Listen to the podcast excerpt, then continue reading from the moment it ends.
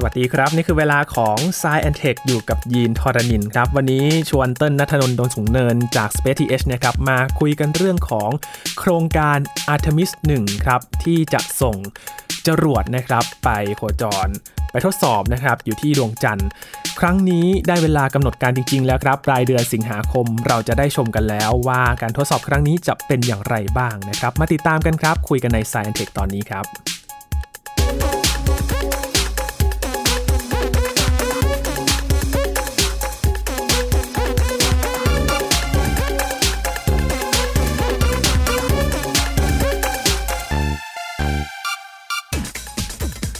เราห่างหายจากการไปสำรวจดวงจันทร์แบบโครงการใหญ่ ๆ มานานแล้วนะครับ ก่อนหน้านี้ระหว่างทางเนี่ยมันก็จะมีการส่งหุ่นยนต์ไปสำรวจไปเก็บตัวอย่างกันอย่างต่อเนื่อง แต่ครั้งนี้เนี่ยก็ถือว่าเป็นครั้งที่ พิเศษอีกครั้งหนึ่งนะครับ หลังจากที่เราตื่นเต้นกับโครงการอพอลโลมาแล้วหลายปี นั่นก็คือโครงการอาร์เทมิสนะครับที่นาซาเขาจะกลับไปเยือนดวงจันทร์กันอีกครั้งหนึ่ง โดยการส่งมนุษย์ไป แต่ก่อนที่จะส่งมนุษย์ไปเนี่ยก็มีโครงการหลาย part เลยครับ ที่จะไปทดสอบกันก่อน อย่างแรกครับ Artemis 1 นั่นก็คือการส่งจรวดไปก่อน ทดสอบว่าจรวด SLS นี้เนี่ย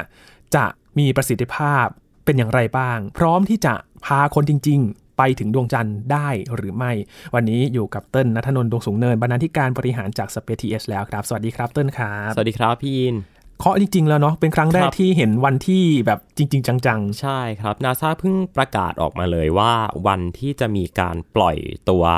โครงการ Artemis 1เนี่ยนะฮะด้วยจรวด SLS เนี่ยก็คือวันที่ 29 สิงหาคมที่จะถึงนี้เองนะครับอันนี้เขาเพิ่งประกาศมาสดๆร้อนๆ เมื่อไม่ถึงสัปดาห์ที่ผ่านมาเองครับ ก็คือนาซาเขา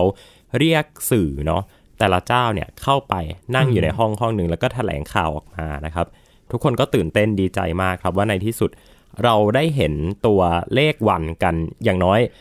ได้ปล่อยไม่ปล่อยไม่รู้อะแต่ว่าวันก็มาแล้วแหละอ่วันมาแล้วก็ยังก็ยังรู้สึกอาสบายใจขึ้นนะครับ ตอนนี้คนที่อยู่ที่สหรัฐอเมริกาเนี่ยก็เริ่มที่จะไปจองตั๋วเครื่องบินกันแล้วนะครับ เตรียมที่จะบินไปฟลอริดากันแล้วนะครับ เพื่อไปดูการปล่อยอย่างทีม Space TH เองเนี่ยนิกก็ไปอยู่นิกที่นั่ก็นไปอยู่แล้วใช่ครับ เตรียมซื้อตั๋วเครื่องบินอะไรเรียบร้อยครับ แล้วก็นาซาเขาจริง ๆ คือเขาคิดค่าชมด้วยนะๆ ต้องแบบจ่ายตังค์เข้าไป ต้องจ่ายตังค์เข้าไปนะครับ แล้วก็โอ้โห คนน่าจะไปดูเยอะเลยนะครับ เพราะว่านิกก็เล่าให้ฟังบอกว่า เนี่ยไปรีบเหมือนกดตั๋วคอนเสิร์ตเลยนะ คือเขาก็จะแบ่งเป็นโซนนะครับ เหมือนตั๋วคอนเสิร์ตเลย แต่ว่าแต่ละโซนเนี่ยราคาเท่ากันก็คืออยู่ที่ประมาณ 100 เหรียญนะครับ หรือว่าประมาณ 3,000 กว่าบาทนิดๆนะครับ ก็สามารถที่จะเข้าไปดูในโซนต่างๆ ได้นะครับ แล้วก็บางโซนเนี่ยก็คือเต็มแล้ว อย่างโซนที่นิกได้เนี่ยก็คือเป็นโซนที่ห่างๆหน่อยอะ คือโอ้ก็ถ้าเป็นดูคอนเสิร์ตก็คืออาจจะอยู่แถวแบบต้องขึ้นมาบนมาบนอัธจันทร์แล้วนะครับชั้นสองไม่ได้หน่อยใช่ชั้นสองหน่อย คนสหรัฐเนี่ยคนอเมริกันเนี่ยเขาก็ตื่นเต้นแล้วก็ตื่นตัวกันมากนะครับ ก็ต้องมารอชมว่าวันที่ 29 สิงหานี้เนี่ยจะ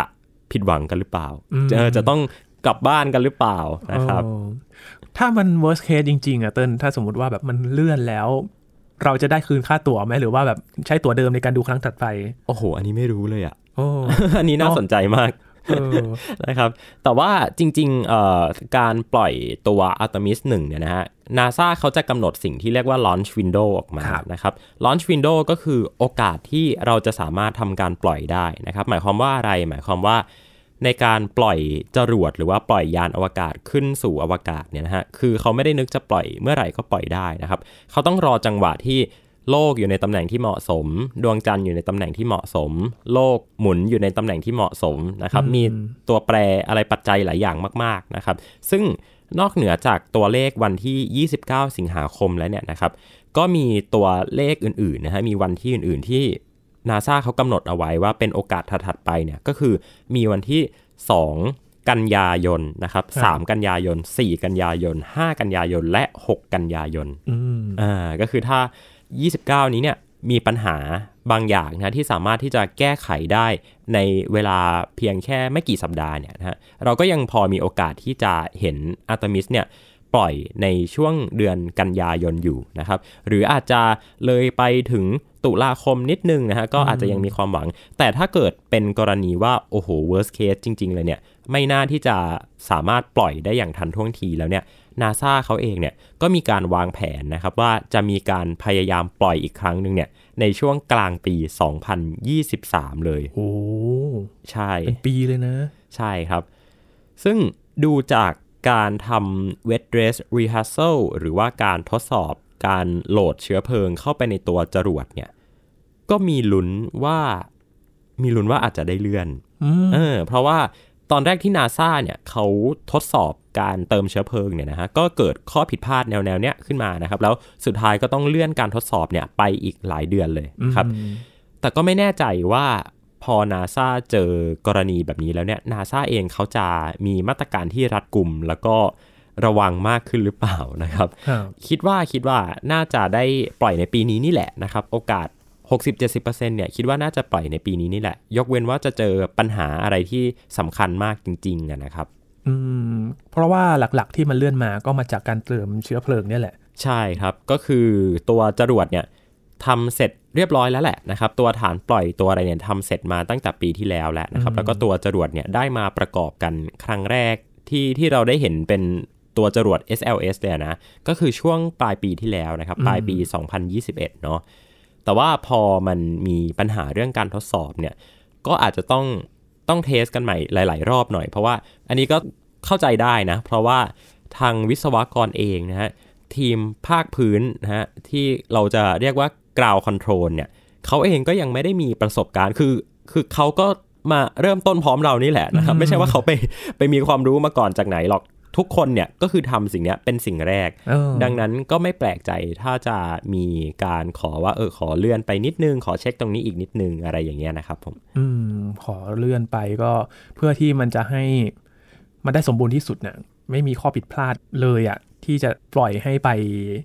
โคจรรอบดวงจันทร์จริงๆเนาะใช่ครับ ทวนความจำกันนิดนึงเนาะตัว Artemis 1เนี่ยเขาเป็นโครงการที่อยู่ภายใต้ตัวร่มใหญ่ของโครงการ Artemis นะครับครับซึ่ง Artemis 1เนี่ยจะเป็นภารกิจแรกที่ทดสอบของตัวโครงการนี้เลยนะครับ Artemis 1เนี่ยจะเป็นการส่งเอายานเปล่านะครับ ยานอวกาศที่ชื่อว่า Orion เนี่ยนะครับที่นาซาเพิ่งทดสอบสำเร็จไปนะครับ จริงๆ เขาทดสอบ บินครั้งแรกเนี่ยย้อนกลับไปตั้งแต่ปี 2014 เลยเนาะครับก็คือทดสอบกันมาแบบเกือบ 10 ปีอะนะฮะอืมแล้วก็จะได้มาบินไปดวงจันทร์ครั้งแรกจริง ๆ และในปี 2022 นี้นะครับ ก็จะบินขึ้นไปนะครับ แล้วก็ไปวนอ้อมหลังดวงจันทร์อืมนะครับ แล้วก็เดินทางกลับมายังโลกเนาะเขาจะเรียกวิถีโคจรนี้ว่าเป็นอ่า lunar insertion ก็คือเข้าสู่วงโคจรของดวงจันทร์นะนะครับ อันนี้เนี่ยจะเป็นการทดสอบว่าตัวยานโอไรออนเนี่ย สามารถที่จะทนต่อสภาวะที่เป็นอวกาศห้วงลึก หรือที่นาซาเขาจะเรียกว่า Deep Space เนี่ยได้มากน้อยแค่ไหนนะครับ จะมีอัตราของรังสีปริมาณของรังสีที่เข้ามารบกวนนักบินอวกาศที่อยู่ในห้องนักบินเนี่ยมากน้อยแค่ไหนนะครับ รวมถึงความร้อนที่เกิดขึ้นจากการเข้าสู่ชั้นบรรยากาศด้วยความเร็วสูงมากๆเนี่ยเพราะว่ามันต้องพุ่งกลับมาจากวงโคจรของดวงจันทร์นะนะครับ ตัวยานโอไรออนเนี่ยจะสามารถทนได้แค่ไหน จะเกิดผลกระทบอะไรกับโครงสร้างของยานอวกาศหรือเปล่า ตัวโครงการ Artemis 1เนี่ยก็จะให้คำตอบเรานะครับ ทีนี้เนี่ย Artemis 2แล้วก็3เนี่ยอันเนี้ยก็จะเป็นการทดสอบที่เข้มข้นขึ้นมาแล้วนะครับครับอย่างตัว Artemis 2เนี่ยก็จะเป็นการบินยานอวกาศพร้อมกับนักบินนะนะฮะ คล้ายๆกับ Artemis 1เลยนะครับ แต่ว่ายังไม่ได้ไปลงบนผิวของดวงจันทร์จริง ๆ นะครับ จะให้เปรียบเทียบก็คล้ายกับตัว Apollo 10 ละกันนะครับ Apollo 10 เนี่ยก็คือการส่งนักบินไปโคจรรอบดวงจันทร์เฉยๆนะครับ ไม่ได้ลงจอดแต่อย่างใด การจะลงจอดเนี่ยนะครับ ต้องรอจนถึงโครงการ Artemis 3นะครับ ซึ่งตอนแรกเขาวางหมุดหมายเอาไว้ว่าเป็นปี 2024 แต่ว่าตอนนี้เลื่อนไปเป็น 2025 แล้วครับแล้วก็มีแววว่าอาจจะได้เลื่อนไปเป็น 2026 ด้วยนะครับ ถ้าเกิดว่าสถานการณ์เอ่อการเมืองโลกเนาะสถานการณ์แนวโน้มอะไรต่างๆเนี่ยก็ยังยังครุกรุ่นอยู่ตอนนี้นะครับครับก็เอาไว้คุยกันอีกทีหนึ่งละกันสำหรับตัวโครงการ Artemis 3นะครับ แต่ว่าย้อนกลับมาที่ปัจจุบันเลยเนี่ยก็คือ เดี๋ยววันที่ 29 สิงหาคมนี้นี่แหละครับ ที่เราจะได้เห็นการบินที่เป็นจุดเริ่มต้นของโครงการอัตมิสจริง ๆ ที่เป็นยานที่มีมนุษย์นะเนาะคือบอกว่าทำไมถึงได้บอกว่าเป็นยานที่มีมนุษย์ ก็เพราะว่าก่อนหน้านี้นะครับนาซาเขาได้มีการส่งตัวยานอวกาศนะฮะเป็นตัวยานที่จะไปโคจรรอบดวงจันทร์เนี่ยนะฮะที่ชื่อว่าตัว NASA Capstone Mission นะครับเจ้าตัว Capstone เนี่ยก็เป็นดาวเทียมขนาดเล็กนะครับที่ NASA เขาวางแผนในการส่งขึ้นไป ไปอยู่ในวงโคจรเดียวกับที่ตัวสถานีอวกาศ Luna Gateway เนี่ยจะไปอยู่นะครับเพื่อที่จะเป็นการทดสอบว่าตัววงโคจรเนี้ย มันสามารถที่จะใช้งานได้จริงๆนะครับไปทดสอบการส่งสัญญาณ รับส่งสัญญาณ การตรวจวัดพลังงาน การดูเรื่องสนามแม่เหล็กต่างๆนะครับเพื่อทำความเข้าใจแล้วก็เอามาใช้ในการออกแบบวงโคจรของตัวโครงการ Luna Gateway ซึ่งก็เรียกได้ว่าเป็นโครงการที่อยู่ปลายท้ายสุดของโครงการอัตมิสแหละนะครับ อันเนี้ยจะได้เห็นจริง ๆ ก็เกือบจะปี 2030นะครับ อันนี้คือเป็นภารกิจเปิดฉากที่เป็นยานอวกาศที่เป็นยานขนาดเล็กเนาะ แต่อัตมิสหนึ่งเนี่ยจะเป็นเรื่องน่าตื่นเต้นแหละเพราะว่าเราจะได้เห็นจรวดนะฮะ ลองนึกภาพจรวด SLS นะฮะที่มีความสูงเท่ากับจรวด Saturn V เนี่ยที่เคยส่งมนุษย์ไปดวงจันทร์เมื่อ 50 ปีก่อนเนี่ยเราจะได้เห็นมันบินขึ้นจากฐานเดิม ฐานเดิมด้วยนะครับ ฐานเดิมที่ครั้งหนึ่งมันเคยส่งมนุษย์ไปเหยียบบนดวงจันทร์และ 50 ปีผ่านไป ถ้าเอาตัวเลขไปเป๊ะเลยเนี่ยก็คือ 53 ปีผ่านไป เราจะได้เห็นมันอีกรอบ โอ้โห พูดแค่นี้ก็น่าตื่นเต้นแล้วคนอรับสตาเจียเลยเนาะย้อนไปดูช่วงเวลาก่อน ที่เดียวกันเวลาผ่านมา 53 ปีจะเป็นยังไงนะครับ ถูกต้องครับ และ Artemis 1เนี่ย คือมันจะเป็นตัวบอกทุกอย่างทั้ง 2 และ 3 เลยใช่ไหมเติ้ลว่าผลมันเป็นยังไง โอ้โห อันนี้สำคัญมาก เพราะว่าการทดสอบครั้งแรกอะครับ ไม่มีใครรู้ว่าจะเจออะไรนะครับ อาจจะเป็นไปได้ว่าพออัตมิสหนึ่งบินขึ้นไปเนี่ย แล้วไปเจอสภาวะแวดล้อมอะไรบางอย่างเนี่ยอาจจะทำให้ตัวภารกิจอัตมิส 2 และ 3 เนี่ยอาจจะต้องมีการปรับเปลี่ยนเล็กน้อยไปจนถึงอาจจะต้องรื้ออภารกิจทั้งหมดนะฮะซึ่งไม่ใช่ว่าไม่เคยเกิดขึ้นเนี่ยนะฮะในตัวโครงการอพอลโลเนี่ยก็มีการรื้อแนวคิดรื้อวิธีคิดของภารกิจเนี่ยค่อนข้างเยอะอยู่พอสมควรนะครับ แต่ว่าก็เข้าใจได้แหละ เพราะว่าอย่างที่บอกไปว่าผ่านมา 50 ปีเนี่ยครับ ยังไม่เคยมีใครส่งยานอวกาศที่เป็นยานระดับคนนั่งเนี่ย ไปลงบนดวงจันทร์จริง ๆ สักทีหนึ่งนะครับ หรือแม้กระทั่งการไปส่งยานอวกาศที่เป็นหุ่นยนต์เนี่ย ไปลงจอดบนดวงจันทร์เนี่ย ถ้าไม่นับว่าตอนที่มีการล่มสลายของสหภาพโซเวียตเนี่ยทางโซเวียตเขาได้ยุบโครงการลูน่าไปเนี่ย ตอนนั้นเนี่ยโครงการลูน่า24 เนี่ย ไปลงในช่วงประมาณปียุค 70เนี่ยนะฮะแล้วตอนเนี้ยคือโครงการอาร์เทมิสเนี่ยมันคือยุคปัจจุบันเนาะ2020 นะครับ เมื่อช่วงต้นทศวรรษนะฮะที่ 2010 ต้นๆเนี่ยนะครับเพิ่งจะมีการส่งยานอวกาศที่เป็นยาน lander เนี่ยไปลงบนผิวของดวงจันทร์โดยจีนนะฮะคือยานฉางเอ๋อ ซึ่งมันคือการย้อนกลับไปหาดวงจันทร์อีกครั้งหนึ่งอะในยุคที่เป็นช่วงชีวิตของเราอะคือก่อนหน้าเนี้ยเรายังไม่เกิดอะเออแล้วเรามาแล้วเรามาเกิดในยุคที่โอ้พออายุได้แบบ 10 ขวบ 20 ขวบอะไรเงี้ยเราได้เห็นการกลับไปลงจอดบนดวงจันทร์อีกครั้งหนึ่งที่มันเกิดขึ้นในช่วงชีวิตของเรา และหลังจากนั้นพอฉางเอ๋อไปลงใช่ไหมอิสราเอลก็ไปนะครับ อินเดียก็พยายามจะไปนะครับสำเร็จบ้างไม่สำเร็จบ้างก็ ก็แล้วแต่กันไปนะครับ แต่ว่าสุดท้ายแล้วเนี่ยมันมันคือการบอกว่านี่แหละเราเกิดมาในยุคที่การสำรวจดวงจันทร์เนี่ยมันจะมามีความหมายมันจะมีมีความสำคัญอีกครั้งหนึ่งอืมคือเป็นครั้งที่เราจะได้เห็นภาพจริงๆ เพราะก่อนหน้านี้มันเป็นเพียงเรื่องเล่าหรือว่าภาพจากสื่อที่บันทึกเข้ามา เราไม่ได้ใช่ครับเห็นเหตุการณ์จริงๆ ว่ายังเป็นยังไง รวมถึงคนที่ทำงานในยุคนี้ด้วยเนาะใช่ครับ เป็นการส่งต่อข้อมูลมาอีกที แล้วก็พอไม่ได้ทำจริงๆเนี่ยมันจะเป็นยังไง โดยเฉพาะตัวเติ้ลเองเนี่ยที่อยู่ในสายงานของการทำสื่อการทำข่าวอะไรแบบนี้เนาะก็ไม่เคยได้คุยกับคนที่ได้ทำข่าวอพอลโลอะคือไม่มีนะฮะจริง ๆ มีอยู่คนหนึ่งก็คือคุณสุทธิชัยหยุ่นนะครับ เคยได้ไปดูการปล่อยของอพอลโล 11นะครับที่แหลมคานเวอรัลในปี 1969 คุณสุทธิชัยหยุ่นก็เล่าให้ฟังนะครับ ว่าโอ้ตอนนั้นยังเป็นแบบ ยังเป็นเรียกได้ว่ามือใหม่อะยังเป็นอืมยังเด็กอยู่มาก ๆนะฮะคือย้อนกลับไปอะห้าห้าสิบสามปีอะพี่ยินโอ้วัยวัยกำลังทำงานเลยอะใช่ครับไหมเหมือนกับเพิ่งตอนนั้น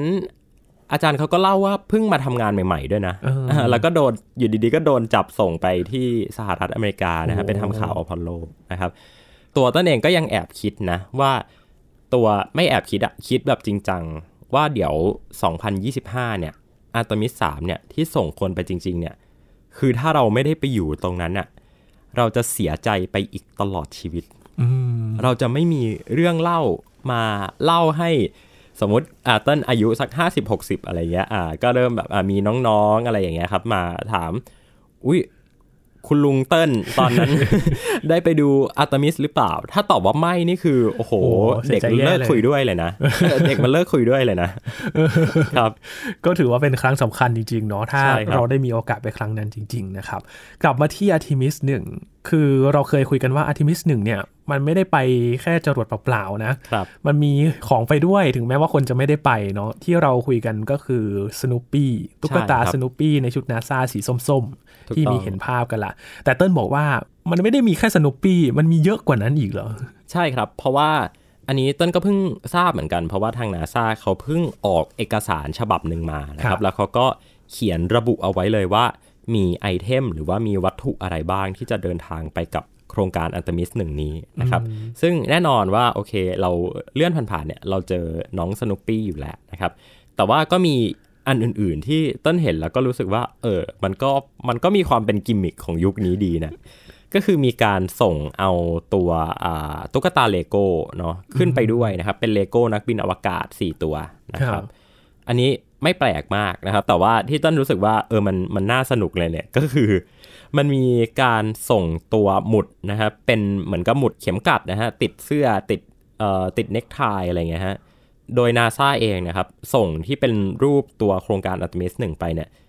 2,500 ชิ้น เดี๋ยวนะ 2,500 ชิ้น ก็คือนึกภาพว่าเป็นกล่องกล่องหนึ่งนะฮะแล้วก็อ๋อข้างในนั้นก็จะมีมีมีพินหรือว่ามีตัวหมุดเนี่ย อันนั้นนะเออส่งขึ้นไปนะครับโอ้เท่านั้นไม่พอยังมีตัว Mission Patch นะครับซึ่งเป็นเอ่อถ้าเปรียบเทียบก็คือไอ้แผ่นที่เอาไว้ติดเสื้อที่มันจะเป็นตีนตุ๊กแกอะนะฮะที่เห็นนักบินรบเขาจะชอบแปะกันนะนะฮะเขาส่งขึ้นไป 2,775 ชิ้นเออโอ้คือไม่ไม่ได้มีแค่ตัวแผ่นป้ายของ mission ที่เป็นอาร์เทมิสหนึ่งด้วยนะฮะ แต่ละหน่วยเนี่ย ground control เนี่ยหรือว่าทีมที่ดูแลด้าน engineering ต่างๆเนี่ยเขาก็จะมีเอ่อเป็นป้ายของตัวเองเนี่ยส่งขึ้นไปอีกทีมละประมาณ 100 ชิ้น โอ้ทุกฝ่ายมาเลยครับ แล้วก็มีหมุดติดเสื้อนะครับ มีมีเข็มหมุดนะครับที่เป็นเอ่อรูปสนุปปี้อ่า245ชิ้นอืมคือนี่นี่นี่คืออะไรนี่คือกล่าวว่าเอาลงมานี่คือเอามาขายนี่ สิ่งสิ่งนี้ได้สัมผัสการไปเยือนคดรัวบงจันทร์มาแล้ว โอ้ถ้าเอามูลค่านี่เอาลงมาขายนี่คือสร้างบ้านได้หลายหลังเลยนะโอ้หรือว่าเป็นทุนให้กับอัตมิสสองเลยโอ้มีอีกเยอะครับมีอีกเยอะ แล้วก็ที่ที่ขาดไม่ได้เลยเนี่ยก็คือธงของชาติที่เป็นชาติพันธมิตรอ่า20ประเทศนะครับที่ลงนามในสนธิสัญญา Artemis Accord นะครับซึ่ง ประเทศเพื่อนบ้านของเรานะครับ สิงคโปร์ก็เป็นหนึ่งในประเทศที่มีธงบินขึ้นไปกับเขาด้วยอ่าแต่ของไทยไม่มีครับรอบนี้น่าเสียดายครับนั่นสิครับกำลังจะถามเลย ของไทยไม่มีครับน่าเสียดายครับ แล้วก็จะมีพวกของเล่นต่างๆ อีกเยอะแยะเลยนะฮะอย่างตัวเลโก้เนี่ยก็คือส่งขึ้นไป 4 ชิ้นเนาะทีเนี้ยครับมันจะมีพวกแบบ เป็นแผ่น flash drive นะครับ เป็น USB drive ที่บันทึกเอาพวกข้อมูลต่างๆ เช่น รายชื่อของคนที่มีส่วนร่วมกับโครงการนี้นะครับ หรือว่าเป็นข้อความจากเด็กๆนะฮะที่ทางนาซาเขาไปมีแคมเปญในการรวบรวมเอาข้อความของเด็กๆเนี่ยตามโรงเรียนต่างๆ โรงเรียนประถม โรงเรียนมัธยมเนี่ยส่งขึ้นไปเพื่อ เป็นการสร้างแรงบันดาลใจเนาะให้เด็กๆเขารู้สึกว่าเขามีส่วนร่วมกับภารกิจครั้งนี้นะครับแล้วก็อีกอันหนึ่งที่ขาดไม่ได้เลย อันนี้คือต้องมีแน่ ๆอยู่แล้วนะครับ อันนี้ประเทศไทยของเราก็เพิ่งทำโครงการแนวๆเดียวกันไป ก็คือเขามีการส่งเอาเมล็ดพันธุ์นะครับจำนวนหนึ่งซึ่งเขาไม่ได้บอกว่าเท่าไหร่เข้าใจว่าน่าจะน่าจะเยอะอยู่นะครับ หรือว่าเขาอาจจะแบบมาเป็นกล่องมาเป็นลังอะ่ะ ซึ่งมันอาจจะเยอะมากแล้วไม่มีใครไปนั่งนับว่ามันมีกี่เมล็ดอะไรเงี้ยเหมือนครับเหมือนแบบนึกภาพ ถั่วเขียวกระป๋องหนึ่งครับมันคงไม่มีใครมาว่างนั่งดูว่าเออมันมันมีกี่เมล็ดอะไรเงี้ยก็มีการส่งขึ้นไปด้วยนะครับ ซึ่งถามว่ามันสำคัญอย่างไรนะครับ โครงการแนวๆนี้เนี่ยมันมีมาตั้งแต่ในสมัยอพอลโลแหละนะครับ ตัวอพอลโลเองเนี่ยตอนนั้นได้มีโครงการที่ชื่อว่า Moon Tree นะครับ Moon Tree เนี่ยก็คือการที่ เขารวบรวมเอาต้นไม้นะฮะซึ่งเป็นต้นไม้ที่มีความสำคัญ หรือว่าเป็นต้นไม้ประจำรัฐ เป็นต้นไม้ประจำหน่วยงานประจำองค์กรนะฮะที่สำคัญในสหรัฐอเมริกาเนี่ยส่งขึ้นไปแล้วก็ไปโคจรรอบดวงจันทร์ในภารกิจอพอลโลนะครับแล้วก็พอกลับลงมาเนี่ยเขาก็ไปแจกจ่ายเอาไปปลูกตามที่ต่างๆนะครับเพื่อที่จะเป็นเอ่อเป็นเหมือนอนุสรณ์สถานที่ทำให้พอคนมาดูแล้วเนี่ยก็โอ้ ต้นไม้นี้มันเติบโตจากเมล็ดที่ครั้งหนึ่งเคยไปวนรอบดวงจันทร์มาแล้วนะครับ ซึ่งโครงการอัตมิสเองเนี่ยเขาก็จะทำลักษณะเดียวกันนะครับ เข้าใจว่าพอขึ้นไปแล้วไปวนมาแล้วเนี่ยพอกลับมาเขาก็จะเอามาแจกจ่ายตามหน่วยงานต่างๆ เอาไปปลูกตามโรงเรียนบ้างตามสวนสาธารณะ บ้างตามพิพิธภัณฑ์ต่างๆ ตามหน้าอาคารสำคัญสำคัญของรัฐบาลสหรัฐบ้างนะครับ เรียกได้ว่าการบินขึ้นไปครั้งนี้ของอัตมิสหนึ่งเนี่ย พอกลับลงมาเนี่ยน่าจะมีของเล่นมาให้เราเยอะเหมือนกัน ซึ่งเดี๋ยวก็คงจะได้มาสังคายนาให้ฟังกันอีกทีหนึ่งว่า พวกของเล่นพวกเนี้ยมันไปอยู่ไหนกันนะครับเออบ้างก็อาจจะเอาไปประมูลเนาะบ้างก็อาจจะเอาไปไม่รู้ว่านาซาเขาจะเอาไปแจกก็ได้ อาจจะทำเป็นกิจกรรมแจกในโซเชียลมีเดียอะไรอย่างงี้เนาะเออก็อาจจะเป็นไปได้ครับ โอ้หลายอย่างเลยนะครับ อันนี้มาเป็นแพ็กเกจเลยนะโอ้นี่คือลิสต์ออกมาให้เห็นกันเลยใช่ไหมครับ ที่จะได้ไปกับ Artemis 1 มันจะมีโครงการที่เขาอยากจะทดลองอะไรบ้างไหมเติ้ลคือก่อนหน้านี้มันเราเห็นว่ามีคนเขาไปฝากของหลายครั้งเนาะครับที่แบบพาไป ISS อะไรเงี้ย อย่างใน Artemis เนี่ยมีอะไรที่เขาอยากจะทดลองอะไรบ้างไหมครับเติ้ลการทดลองที่เป็นการทดลองจริง ๆ ที่ไม่ได้เกี่ยวข้องกับวิศวกรรม หรือว่าไม่ได้เกี่ยวข้องกับตัวโครงการอาร์เทมิสที่จะไปลงดวงจันทร์โดยตรงเนี่ย ไม่ค่อยมี อืมเรียกได้ว่าจากที่นั่งไล่ดูมาเนี่ยนะฮะว่าเขาบรรทุกอะไรขึ้นไปบ้างเนี่ย ไม่ค่อยมีการทดลองที่เป็นการทดลองอื่นที่ไม่เกี่ยวนะครับ ซึ่งเขาก็ไม่ได้ระบุเหตุผลเนาะแต่ว่าถ้าให้เติ้ลลองวิเคราะห์ดูเนี่ยเติ้ลรู้สึกว่าการส่งพวกการทดลองที่เป็นที่เป็น experiment ทางวิทยาศาสตร์เนี่ยมันไม่จำเป็นจะต้องแบกขึ้นไปกับตัวยานโอไรออนไงนะครับ เพราะว่าอย่างตัวโครงการอัตมิสเองเนี่ยทางนาซาเขาก็ได้มีการไปเอ่อว่าจ้างเอกชนนะฮะภายใต้สัญญาที่ชื่อว่า CLPS หรือว่า Commercial Lunar Payload Service ไปแล้วนะครับ ก็คือ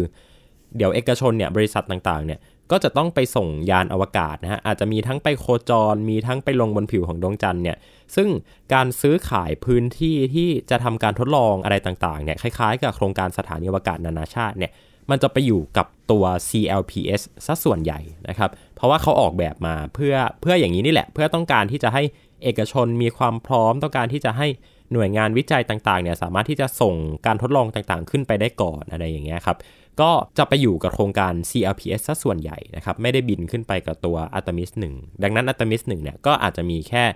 ของเล่นที่ที่เป็นกิมมิกมากกว่า ที่มันไม่ต้องแคร์ว่า ฉันจะต้องไปรอรับกลับมาเมื่อไหร่นะครับอ่าเพราะว่าพี่ยินนึกภาพว่าพี่ยินเป็นนักวิทยาศาสตร์ที่จะต้องส่งการทดลองไปกับอาร์เทมิสหนึ่ง แล้วเขาเลื่อนแบบโอ้โหเขาเลื่อนเลื่อนเลื่อนเลื่อนแล้วเลื่อนอีกอะไรอย่างเงี้ยฮะคือถ้าส่งเป็นแบบถ้าส่งเป็นอะไรที่มัน time sensitive มากๆ หรือว่าต้องอาศัยระยะเวลานะเช่นต้องการดูการเจริญเติบโตของแบคทีเรีย หมีน้ำอะไรอย่างเงี้ยครับ หมีน้ำพี่อาจจะหายไปหมดก่อนได้ เพราะว่าเลื่อน คือมาเลี้ยงให้เติบโตคือโตไปแล้วอะโตบนโลกไปแล้วเออก็น่าสนใจนะครับ ที่เขาเลือกสิ่งที่มันดู เป็นกิมมิกไปมากกว่าที่จะดูจากการทดลองที่มันจริง ๆ จังๆเนาะใช่ครับ แต่ว่าอันนี้เป็นคำถามที่เติ้ลชอบมากเลยนะ เพราะว่าอันเนี้ยคือสิ่งที่ทำให้อาร์เทมิสมันแตกต่างจากอพอลโลเอออพอลโลเนี่ย เวลาที่เราพูดคำว่าอพอลโลเนี่ยเราก็จะท่องอพอลโล10 11 12 13 14 ไปจนถึงอพอลโล17 เนาะซึ่งถ้านับรวมๆกันเนี่ย มันก็จะมีแค่ยาน 10 กว่าลำเท่านั้นเองที่ได้ไปสัมผัสกับดวงจันทร์หรือว่าที่ได้ไปลงจอดจริง ๆ เองเนี่ยก็มีเพียงแค่ 6 ลำเท่านั้นเองนะครับ ทีนี้ประเด็นก็คือตัวโครงการอัตมิสเองเนี่ยมันจะไม่ได้มีแค่อัตมิสหนึ่งสองหรือสามหรือสี่หรือห้าไงแต่ว่ามันจะมีขบวนของของยานอวกาศที่เป็นยานเอกชนอะไปลงอีกเพียบเลยนะครับ ซึ่งสิ่งนี้นี่แหละที่มันเป็นสิ่งที่ทำให้โครงการอัตมิสเนี่ยมันแตกต่างกับอพอลโล เพราะว่าเขาตั้งใจเอาไว้แล้วว่าอัตมิสเนี่ยมันไม่ได้ทำแค่เพื่อส่งมนุษย์ไปลงบนดวงจันทร์ แต่มันทำเพื่อกระตุ้นเศรษฐกิจบนโลก ทำเพื่อกระตุ้นความต้องการในการทำงานวิจัยทำเพื่อกระตุ้นตลาดในการซื้อขายพื้นที่บนยานอวกาศ ซึ่งมันจะทำให้การสำรวจอวกาศ หรือว่าการสำรวจดวงจันทร์เนี่ยมันมีราคาที่ถูกลง พอมันถูกลงแล้วเนี่ยนาซาเองเขาจะขยับไปทำอย่างอื่นนะครับ ดวงจันทร์จะเต็มไปด้วยเอกชนเต็มไปหมดนะครับเหมือนกับสถานีอวกาศนานาชาติตอนนี้ที่เต็มไปด้วยเอกชนเต็มไปหมด แล้วนาซาเขาก็จะไปทำอย่างอื่นแทน เช่น การไปทำลูน่าเกตเวย์หรือว่าการไปเตรียมพร้อมส่งคนไปดาวอังคารจริง ๆ นะครับเรียกได้ว่าเป็นแผนเป็นกลยุทธ์ที่ทางนาซาเขาวางเอาไว้ครับอืมภาพจากอพอลโลเมื่อกี้เติ้ลก็เล่าไปภาพหนึ่งละ สิ่งอะไรที่เราเห็นจากอพอลโลแล้วเอามาปรับกับอาร์เทมิสที่อยากจะเห็นมากขึ้นบ้างท่าน พลังในการ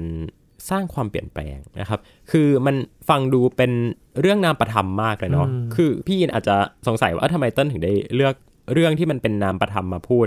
คือเต้นรู้สึกว่าเรื่องที่มันมีความเป็นรูปธรรมอย่างเช่น พอไปแล้วเราจะได้เทคโนโลยี พอไปแล้วเราจะได้จรวด พอไปแล้วเราจะได้ทำการทดลองอะไรต่างๆ เนี่ย มันมันเป็นสิ่งที่เราเห็นได้ชัดอยู่แล้ว แต่ว่าสิ่งที่คนในยุคเนี้ย อาจจะคิดไม่ถึงก็คือ การไปสำรวจดวงจันทร์ในโครงการอพอลโลเนี่ยมันสร้างรอยเท้ารอยหนึ่งเอาไว้ในประวัติศาสตร์นะที่มันไม่ใช่แค่รอยเท้าของนิวอัมสตองที่ไปเหยียบบนดวงจันทร์ แต่มันเป็นรอยประทับอะที่บ่งบอกว่าเนี่ยในยุค 60-70เนี่ยมันเป็นยุคที่คนตื่นตัว เรื่องอวกาศมากๆ แล้วมันเกิดอะไรหลาย ๆ อย่างขึ้นจริง ๆ โดยที่เราอาจจะนึกไม่ถึง เช่น Silicon Valley เองก็ตามนะครับ หรือว่า popular culture ที่ทำให้เกิดหนังอวกาศภาพยนตร์อวกาศนะครับ Buzz Lightyear เองอย่างเงี้ยอ่าก็มีความเกี่ยวข้องกับตัวโครงการอพอลโล เป็นอิทธิพลที่เกิดขึ้นแล้วก็สืบเนื่องกันต่อมานะครับ ดังนั้นเนี่ยพอเราอยู่ในยุคอะตอมิสเนี่ยแล้วมองย้อนกลับไปในตอนนั้นอะ เราจะนึกไม่ออกหรอกว่า impact ที่จะเกิดขึ้นอะมันมากมายแค่ไหน เพราะว่าเราเกิดมาเราก็มี Silicon Valley แล้วอะเราเกิดมาเราก็ดู Buzz Lightyear แล้วอะเราก็ไม่อินว่าทำไมโครงการอพอลโลมันถึงได้สร้างจุดเปลี่ยนมากมายขนาดนี้คือเราไม่เข้าใจ เราไม่มีทางไปเข้าใจบริบทที่เกิดขึ้นเมื่อ 50 ปีที่แล้ว แต่พอเราอยู่ร่วมในยุคอะตอมิสเนี่ยเราเข้าใจบริบทเราเห็นทุกอย่าง เราเห็นว่าตอนนี้สหรัฐกำลังมีปัญหากับจีน เราเห็นว่าตอนนี้โลกเริ่มเข้าสู่ ความเข้าใจในเรื่องของความหลากหลาย ในเรื่องของ diversity ในเรื่องของความเท่าเทียม ในเรื่องของความเป็นประชาธิปไตย ดังนั้นการไปสำรวจดวงจันทร์รอบเนี้ยมันก็จะสร้าง Impact อะไรบางอย่างที่เกี่ยวข้องกับคุณค่าที่มนุษย์มองในยุคปัจจุบันตรงนี้ด้วยนะครับ ก็เลยมองว่านี่แหละคือสิ่งที่น่าจับตามอง แล้วก็ทำให้ตัวโครงการอาร์ตมิสเนี่ย มันมีความแตกต่างกับอพอลโลเพราะว่าสุดท้ายเทคโนโลยี มันก็ได้เทคโนโลยีเหมือนกันใช่ไหมครับไปลงดวงจันทร์ไปลงดาวอังคารไปลงอะไรมันก็ได้เทคโนโลยีทั้งนั้น แต่คุณค่าที่มันมีความเป็นนามประธรรมเนี่ย มันจะเปลี่ยนไปตามบริบทของสังคมในตอนนั้น อืมมากกว่าเทคโนโลยีที่เราได้เห็นแล้วล่ะ มันก้าวใช่ล้ำมากขึ้น แต่ว่าบริบททางสังคมที่มันเปลี่ยนไป แนวคิดของคนในอดีตกับตอนนี้เนี่ย มันมีมุมใหม่ขึ้นมา ใช่ครับ น่าจะช่วยส่งเสริมแล้วก็ อย่างที่เติ้ลบอกว่าสร้างพลังได้เหมือนกันนะครับ รอดูครับ 29 สิงหาคมเลื่อนหรือไม่เลื่อน ต้องลุ้นต้องลุ้นครับคำนี้นะครับ เลื่อนหรือไม่เลื่อนมาติดตามกันครับ ถ้าผ่านไปได้ด้วยดี เราก็จะมาเล่าถึงเหตุการณ์ที่เกิดขึ้นกันนะครับ ว่ามีอะไรที่น่าสนใจในโครงการนี้ และจะนำไปสู่ part สอง part สามแล้วก็4 5 6อย่างไรกันบ้างนะครับ วันนี้ครับขอบคุณเติ้ลมาก ๆ เลยครับขอบคุณครับ นี่คือ Sci & Tech นะครับ คุณผู้ฟังติดตามรายการของเรากันได้ที่ www.thaipbspodcast.com ครับรวมถึงพอดแคสต์ช่องทางต่างๆ ที่คุณกำลังรับฟังเราอยู่นะครับ อัปเดตเรื่องวิทยาศาสตร์เทคโนโลยี และนวัตกรรมกับเราได้ที่นี่ ทุกที่ทุกเวลากับไทย PBS Podcast ครับช่วงนี้ยีนทอรานินเทพวงศ์พร้อมกับเติ้ลณัฐนนท์ดวงสูงเนินจาก Space TH ลาไปก่อนนะครับ สวัสดีครับ